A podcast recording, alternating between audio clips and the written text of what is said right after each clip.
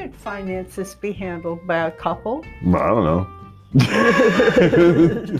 Well, and it's not flippant because there's really, it's unique. Each couple, each couple has their own unique set of circumstances. And right. Each person has their wants, desires, talents. And, you know, there are some clues. You never want to be completely locked out. You know, it's one thing you don't want to pay much attention. That's fine. But you shouldn't be locked out. No.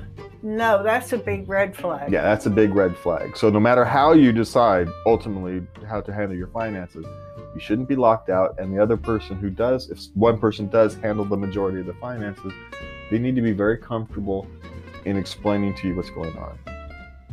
And it's got nothing to do with lack of trust or anything. You know, it, it's the hit by the bus theory. You really need to know. You know, if something can happen, you need to at least not be completely lost. Yes. And you also need to protect yourself.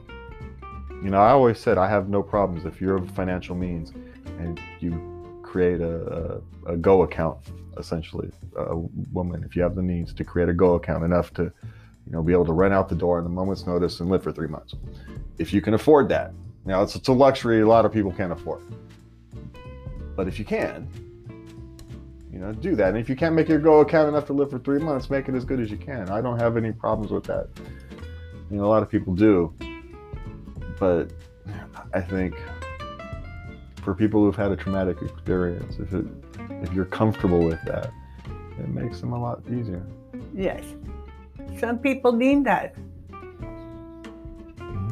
And some people need to have the split accounts and you each have your own money, and the only joint account you have is where you each put in your bill money and you pay the bills from the joint account or however they divide it up. And other people are perfectly happy having, you know, one person deal with most of the money and the other person gets, you know, I, we hate to use the term an, an allowance, but it's really not an allowance. It's just the budget. It's just, here's it's your, just the, yeah. Yeah, we view it as an allowance, but it's really, it's an play agreed, money. It's an agreed upon budget. Budget. It's an, and you know, it, if you need a bigger budget, you you get a bigger budget. It, so those details essentially aren't as important as the fact is you've all agreed and you've made sure that you're not in the dark, that you have access, that you're not left hanging. Because those are the problems, is when someone doesn't know what's yes. going on. Yes. When someone doesn't have access to the resources. That's where problems arise. So as long as everybody's aware and in agreement, then whatever details are fine. In this case, the devil isn't in the details. The devil's in the scheme that you use to create the details.